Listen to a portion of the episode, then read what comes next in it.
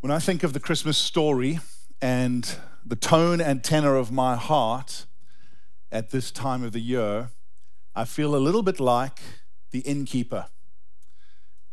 The innkeeper who wanted to help Joseph and Mary and Jesus, but actually had no room in the inn. And I, I find in my heart and my mind, it's crammed with many things at this time of year. I'm a little bit like the innkeeper. How about you? And uh, we're tired, we're rushing from party to end of year deadline uh, to shopping errand. And uh, we end up being like a cat on a hot tin roof.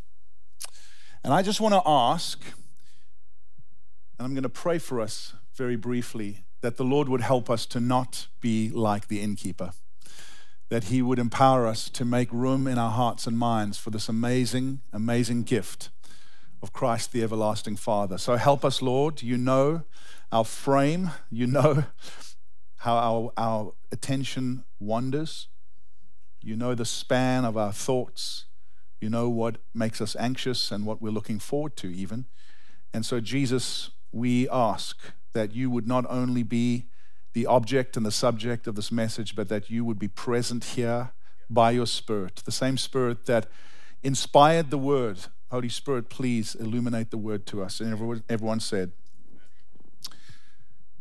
if you ever want an all Californian way of celebrating Christmas in a Christ centered way, I want to encourage you to go on down to the Walt Disney Concert Hall to uh, downtown LA and join thousands of people with Handel's Messiah choir books, living out their choir nerd dreams like me. I am a choir nerd. I grew up, how, how many of you grew up singing in a choir? No shame in that, just awesome. And uh, join, joining with thousands of other people and the LA Philharmonic Orchestra and you basically sing Handel's Messiah from the hymn sheet. It's just outstanding. Singing scripture, celebrating Jesus, downtown LA, just amazing. You, you haven't lived until you've sung led by the LA Philharmonic Orchestra conductor. It's amazing. And if you can't get down there, join us on Wednesday. Uh, we will not be like that, but it'll be outstanding. We've got such gifted musicians, little free commercial there. But you know, Handel's Messiah is what made popular this amazing passage that Sarah read because it, it begins with verse 2 the people who walked in darkness have seen a great light. And then crescendos to hallelujah. I'll stop right there. What does darkness mean? Biblically, what does darkness mean? The people who walked in darkness have seen a great light. Darkness biblically really speaks of two things. It speaks of firstly evil, and Isaiah describes the kind of dark evil that was then. It'll connect to our dark evil too. There was huge anguish, it said, there was joylessness. Uh, there was distress, there was injustice, there was violence, abuse of power. But, but darkness doesn't just mean evil, it means ignorance here. In other words, the people are looking for a cure for darkness but cannot find it. And in, in Isaiah 8, you find the people trying to cure their darkness, and they go to clairvoyants and, and fortune tellers, and, and it, it, it ends badly. That always ends badly.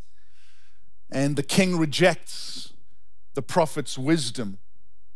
And so there's this death shadow that just keeps on creeping forward.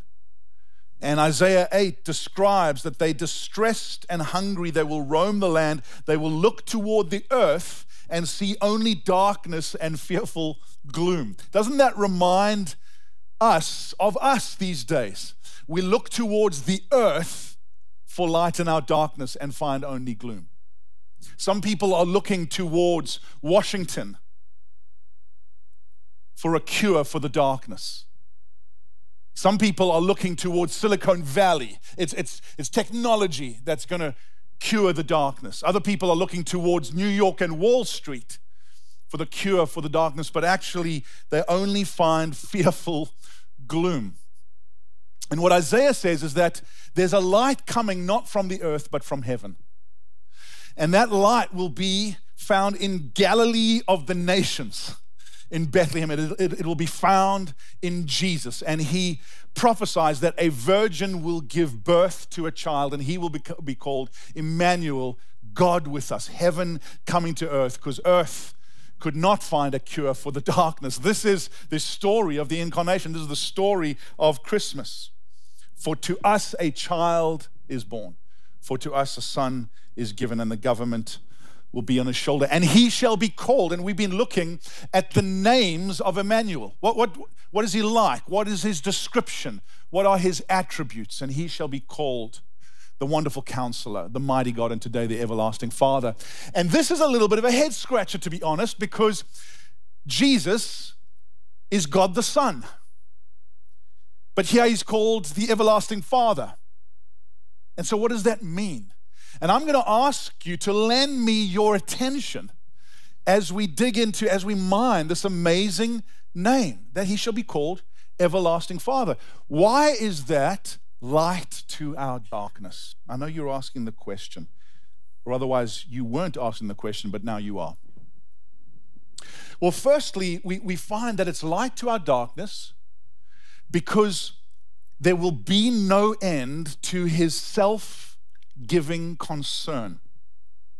There'll be no end to his self giving concern.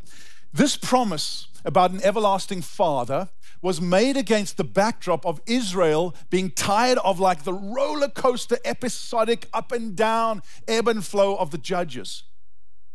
And so the judges, one would rule well, the other one would be evil, the other one, and, and, and each one would undo the good that the previous one did. And eventually Israel just go, man, can we just be done with that? And can we have some longevity to those that rule us? And they asked for a king. And they certainly got more longevity than the judges because kings generally ruled for about 40 to 50 years. But we know that many of these kings, even if they began with concern for God and his people, their concern turned inwards. And so, even the best kings like David, he got to a point where he was actually just his concern was not for his people, but for his own desires. And think about kings that started off well, like Saul and, and Solomon, and then just ended off terribly, not concerned for God and his glory and his people, but concerned for themselves. And Ahaz was that kind of king. And so, against the backdrop of these self concerned kings, was one whose concern for righteousness and the people of God would know no end. Of the increase of his government and peace, there shall be no end. In other words, he wasn't just going to rule, he wasn't just going to have a government, it would be peaceful for people under the government. This would not be a king who would flip flop, say one thing one year, and another thing next year to win more votes for the constituency. His solidarity with his people would have no end. And it goes on to say this that he would establish justice and righteousness from this time and forevermore. So, first, when we're talking about everlasting Father, we're talking about a consistency in the one who would come and rule. And in the Middle Eastern idiom, a father wasn't just someone who had children, it's someone who ruled, someone whose care and concern was for the peace and protection of people. And the writer to the Hebrews said about Jesus, He is the same yesterday, today, and forever. In view of these fickle kings would come a faithful one, an everlasting Father. And this is altogether wonderful in the uncertainty of our days, isn't it? We don't need so much an adaptable, relevant Jesus. We need a consistent one. We don't need to wonder what kind of Jesus am I getting today? It's the same Jesus that you got yesterday and the same one that you will get tomorrow. There is no moment in time that Jesus, as the everlasting Father, will look at you and say, Isaiah, Adri, I've had enough of you. You guys are just admin to me. You're just extra. You're so needy. There will be no end to his peaceful government. There will be no time that he will say, I'm tired of being concerned about you, I'm just concerned about me. There will always be self giving concern in Jesus. There will be no time in the future that Jesus will look at the darkness of this world and say, The light of my cross and resurrection is just not powerful enough. I've had a change of mind, church. Abort mission. Houston, we have a problem. There will be no end to his government and peace and his concern for us. The amazing thing about Jesus is that he is ever present with us. That's what Emmanuel means God with us, but he's also eternal. He's here, but he's in the future, and he was in the past. It's an amazing thing to think that Jesus is here with us, but he's also gone on ahead of us. That's good for us. Because I don't know how you feel about the future, but I ain't so sure about it. But what we see is around the Last Supper, in the midst of darkness and uncertainty, Jesus gathers disciples. He's just been betrayed by Judas, the accountant. And he prophesies about what's going to happen. So he's with them, but he's saying, I'll tell you what's going to happen. I'm going to be denied by you, Peter. Oh, no, it's not going to. No, I'm telling you, I'm going to be denied by you. Then I'm going to be handed over. I'll be crucified, but then I'll be raised again. In Matthew 23, he says this And after I am raised up, I will go ahead of you to Galilee. Jesus is always with them, but going ahead of them. And that happened in Matthew 28. He says to some disciples, Go tell your brothers, I'm going ahead of them to Galilee. I want to say, I don't know what 2022 is bringing, but I know Jesus has gone ahead of us. I know He will never leave us or forsake us. He's with us, but He's also gone ahead of us. It's a beautiful thing. It's a mystery, but A.W. Tozer calls Jesus the already previous God. In other words, the future has already happened for him. And that's, that's amazing because he's able in the present to give us a peace unlike the world can give. I'm, I'm a little bit of a kind of a futurist like geek. I'm, I'm interested in reading the futurists, people who are trying to predict. But sometimes these people, like, they play God. Elon Musk, oh, in three years' time, we're all going to be living on Mars. You don't know, Elon. You're not God. You didn't see COVID coming, Elon. You're not God. Mark Zuckerberg and the metaverse. Oh, in five years' time, none of us will be meeting embodied. We'll just all be virtual. You don't know, Mark Zuckerberg. You don't know. You're not God.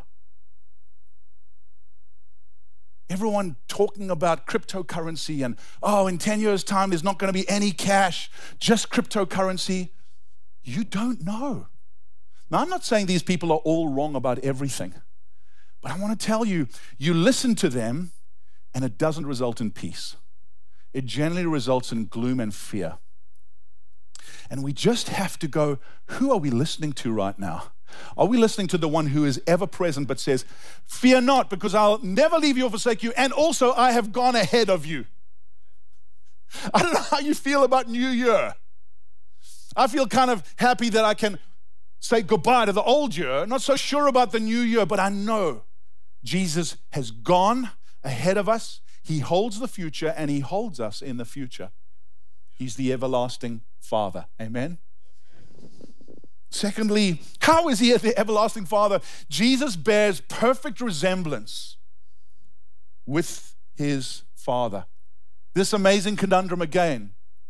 For unto us a son is given, and he will be called the everlasting Father. How can the same king be a son and a father, a child and the mighty God? It's called the incarnation. It's a beautiful, beautiful theology that actually, when it works out in our lives, deepens and enriches our faith like almost no other theology. This child would not just be human, he would be God. Blair Smith says about the incarnation the miracle of the incarnation is that Jesus became everything that we are without ceasing to be everything that he is. Some of us go like, oh, okay, so, so God the Son started in the form of Jesus when he was born. No, God the Son existed from the beginning. He was with God. There was nothing created that was not created by him, with God and fully God. The Amazing incarnation that the mother, the womb that he created, he humbled himself to sit in that womb for nine months. The breasts that he created, he submitted himself to being nurtured by those breasts. There is no other God like Jesus. No other God that would go to such lengths to reach you and I that the Creator would submit himself to nine months in a mother's womb. How amazing is Jesus? And so while we say, okay, he, he is not God the Father, he is God the Son, and yet he said, I and the Father are one. Writer to the Hebrews said this He is the radiance of the glory of God, the exact imprint of his nature. He, he bears perfect family resemblance. There's this beautiful moment in John 14 where Philip comes and says, Jesus, show us the Father, and that will be enough. And Jesus turns and says, Philip, if you've seen me, you've seen the Father. If you want to understand what God is like, look at me. If you find me full of grace and full of truth, that's what my Father is like. If you if you find me holy yet absolutely non-judgmental, that's what my Father is like. If you want to if you find me convicted but also very gracious, that's what my Father is like. Why is that amazing? Because many of us grew up kind of thinking, you wouldn't say it, but actually you think this God is holy, but remote, scary, and, and grumpy. And then God had a son who was a bit nicer than him. And so subtly you begin to say, okay, so I know God gave Jesus to forgive my sins so that then he could love me. And I want to say that subtly is an affront to the love of God. The Bible says God so loved us that he gave Jesus. God did not have to give Jesus so that he could love you. God loved you and therefore gave Jesus.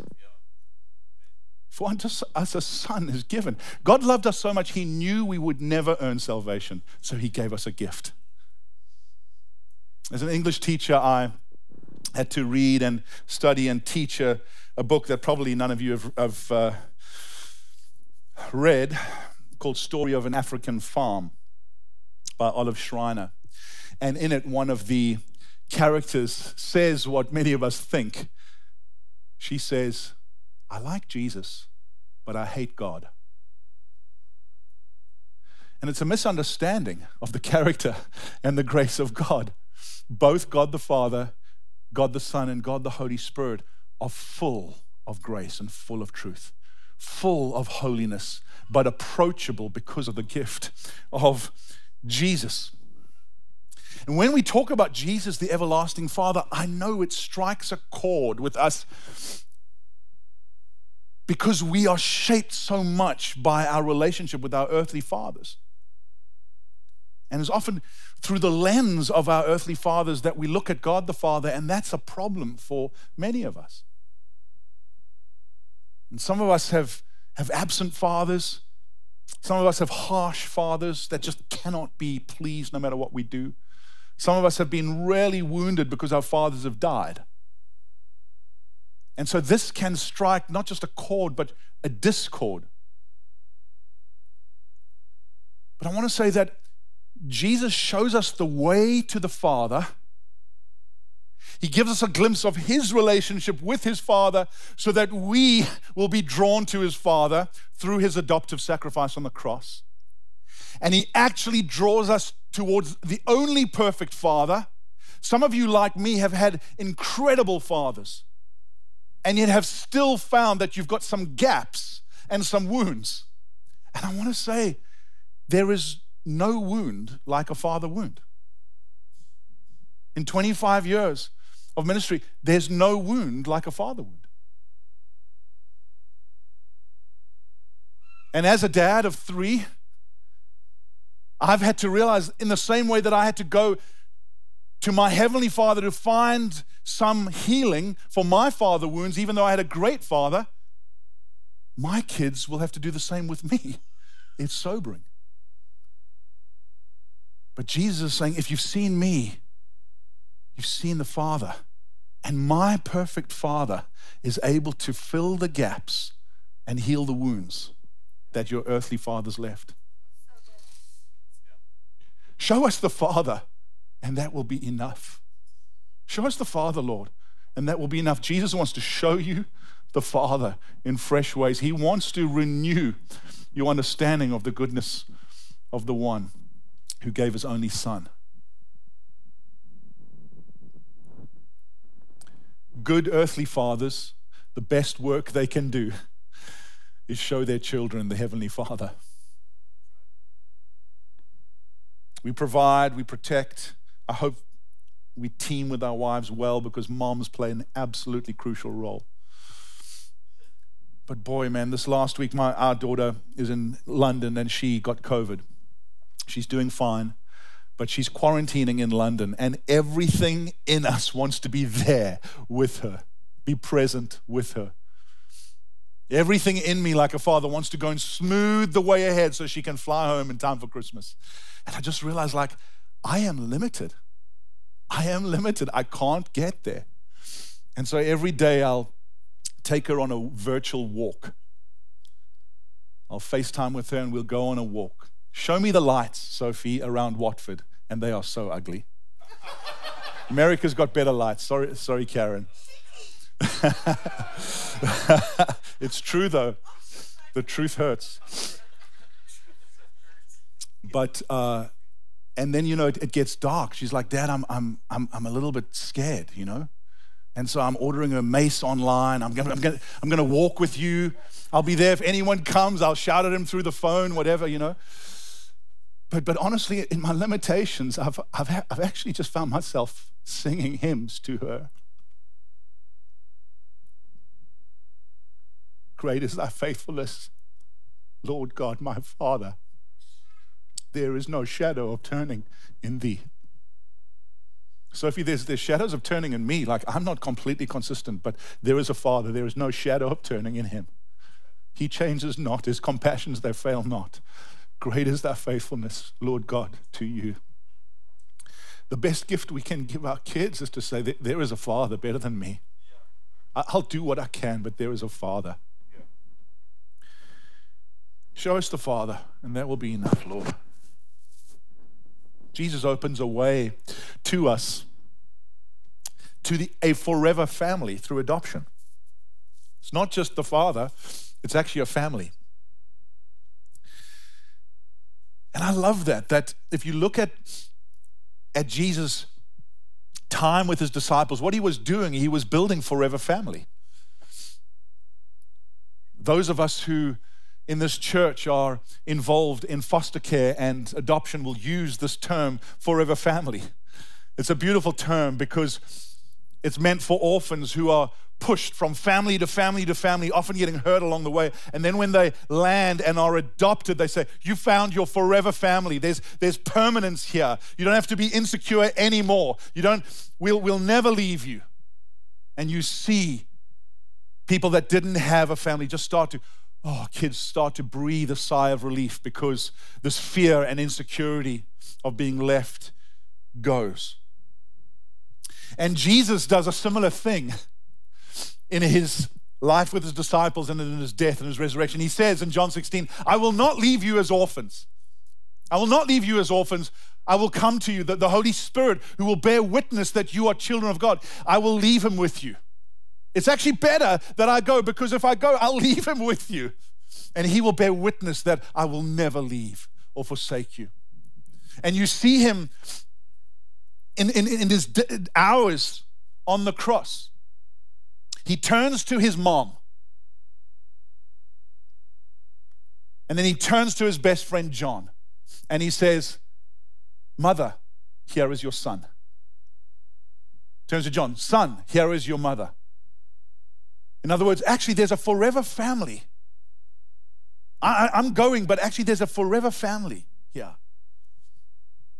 And then after his resurrection, another Mary comes to him, Mary Magdalene, and tries to cling and says, and he says, Mary, don't cling to me. I'm going to my father and your father. Amazing thing. I, I'm opening up a forever family to you. I think in the Western church, particularly the church in America that is so baptized in rampant individualism, we have not understood the gospel of adoption. We've often understood the gospel of justification. Thank you, Jesus. God the judge forgives me. Thank you. But John Stott says this justification is marvelous. But the gospel of adoption, that God the Father welcomes us into a forever family, that's the crown jewel of the gospel. Because that heals not just our guilt, that heals our loneliness that heals our insecurity, that heals our fear of rejection. And we know the church as the family of God is not perfect, but it's God's good gift. It's the package deal with salvation. You are not just a son and daughter of the Father if you've believed, you are a brother and sister. And Jesus is our older brother. Do you know that Jesus died not just to save you from hell, but to save you into a family? Like he's he's as excited about as what he, he saves you into as what he saved you out of. I think more. And a little bit of a word about being family. I mean, since COVID, we've had to fight for family. Because it's been costly to be together in an embodied way. And thank you, you've carved out time to be together, and there's some risk to that.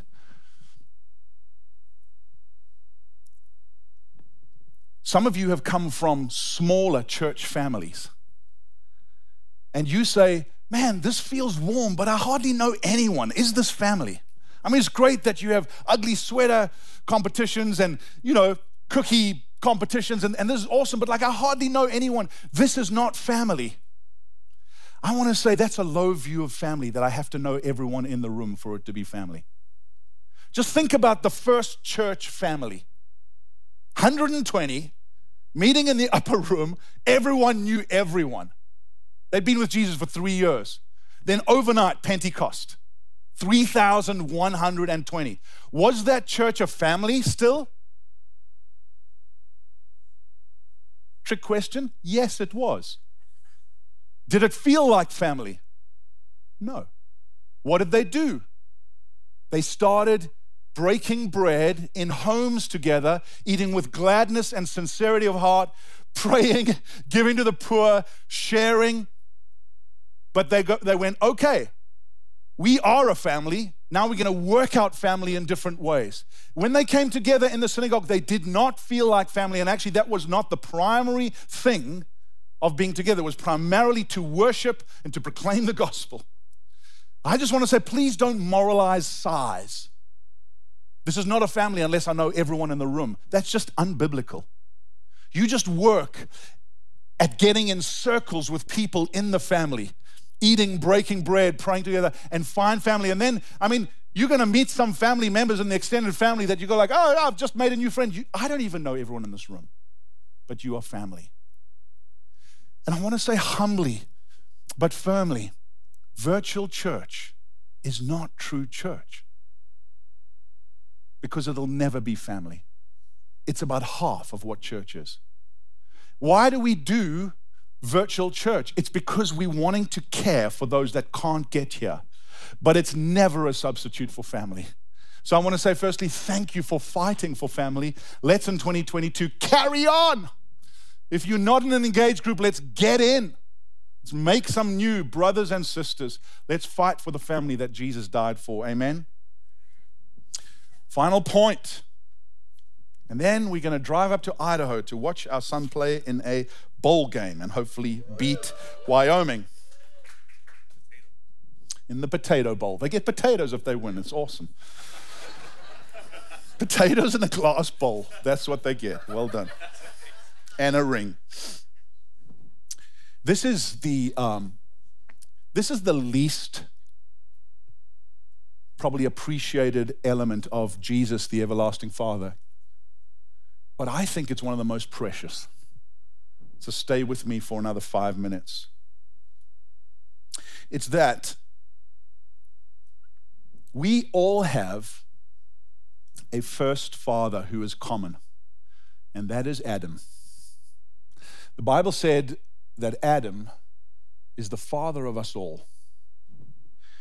And we find in Romans 5 and 1 Corinthians 15 that the Bible describes Adam as the first father, Eve as the first mother, that their disobedience as they were tempted by the serpent in the garden about that tree. You will not die if you eat of that tree. About that tree, Adam. And Adam disobeyed because he did not trust that God was good. The basis of sin is not trusting that God is good. And the Bible says that because of Adam's sin, a curse entered humanity. It was like a bucket of poison being poured into the headstream of a river, and all of us had to drink from it. Theologians call it original sin. Now, what we have to understand is that before original sin came, God looked at his creation and said it was good. So, original sin doesn't mean you're all terrible, it just means we've all been corrupted by sin, and therefore we are both beautiful and broken. Now, many of us have wounds from our earthly fathers or earthly father figures or earthly mother, mother figures. But the Bible says that even the best of us, with the best father figures, we have a wound from our first father. His name is Adam. Flipping Adam. Blame Adam. And that means that even those of us that had the best homes, the best pastors, the best teachers, the best coaches, we still are corrupted by original sin. And you and I know it. I mean, those of us that were raised privileged, we go like, why am I so jacked up? I had such a good start. It's Adam flipping Adam. Why is it, Paul says, and I mean, he was that. He had the best education, so moral. He says, Why is it that I don't do what I should do and I do do what I shouldn't do? Why is it? Adam. This, this is a problem. We have a first father. That's the bad news. And 1 Corinthians 15, verse 21 says, For if, if we can get it up there, please. For as by a man came death, by a man has come also resurrection from the dead. For as in Adam all die, so also in Christ all shall be made alive. Here's the thing our first father, Adam, he's in the garden. Satan's tempting him about that tree, about that tree. Jesus, who's called the second Adam, finds himself in another garden. It's called Gethsemane. And Satan's there tempting him too. And you know what he's tempting about? About that tree, Jesus, about that tree. Don't go to that tree. And Jesus is sweating blood. He's saying, Lord, if it's possible, take this cup from me. He's talking about the tree, the cross. About that tree.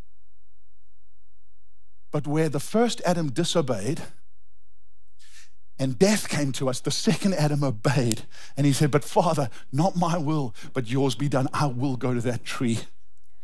The Bible says that while disobedience produced death through the first Adam, our second father, the second Adam, Jesus Christ, life came through his obedience.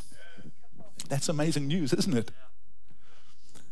And that means we can face our wounds and we can face our addictions and we can face our resentment and our bitterness and our insecurity and our temptation. We can face it, we don't deny it, but we say, You will not have the everlasting word because there is an everlasting Father whose words and obedience and life and death and resurrection outlast those words. It's just fact, it's just true. He came after the first Adam. And because he's everlasting, his words, his life, death, and resurrection will have the last say. And that's why we can sing with the carol Joy to the World. That beautiful line He comes to make his blessings abound far as the curse is found. Far as the curse is found. Far as the curse is found. Adam's curse. Think about Adam's curse in your life. Where do you experience Adam's curse? Might be through rejection, might be through abuse, might be through a cycle of sin in your family that's passed down, and you're like, I hate that thing, but I find myself doing it. As far as the darkest point in your life, Jesus' blessing comes. And it's abounding blessing. It's not just a little blessing. He comes to make his blessing abound.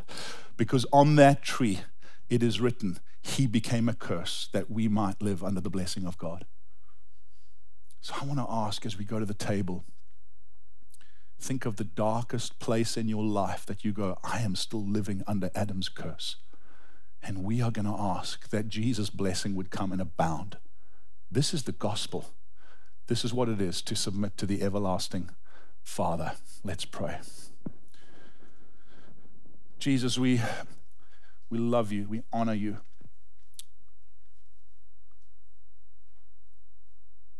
We say thank you that you are consistent. You're the same. Thank you that you have shown a way to the Father.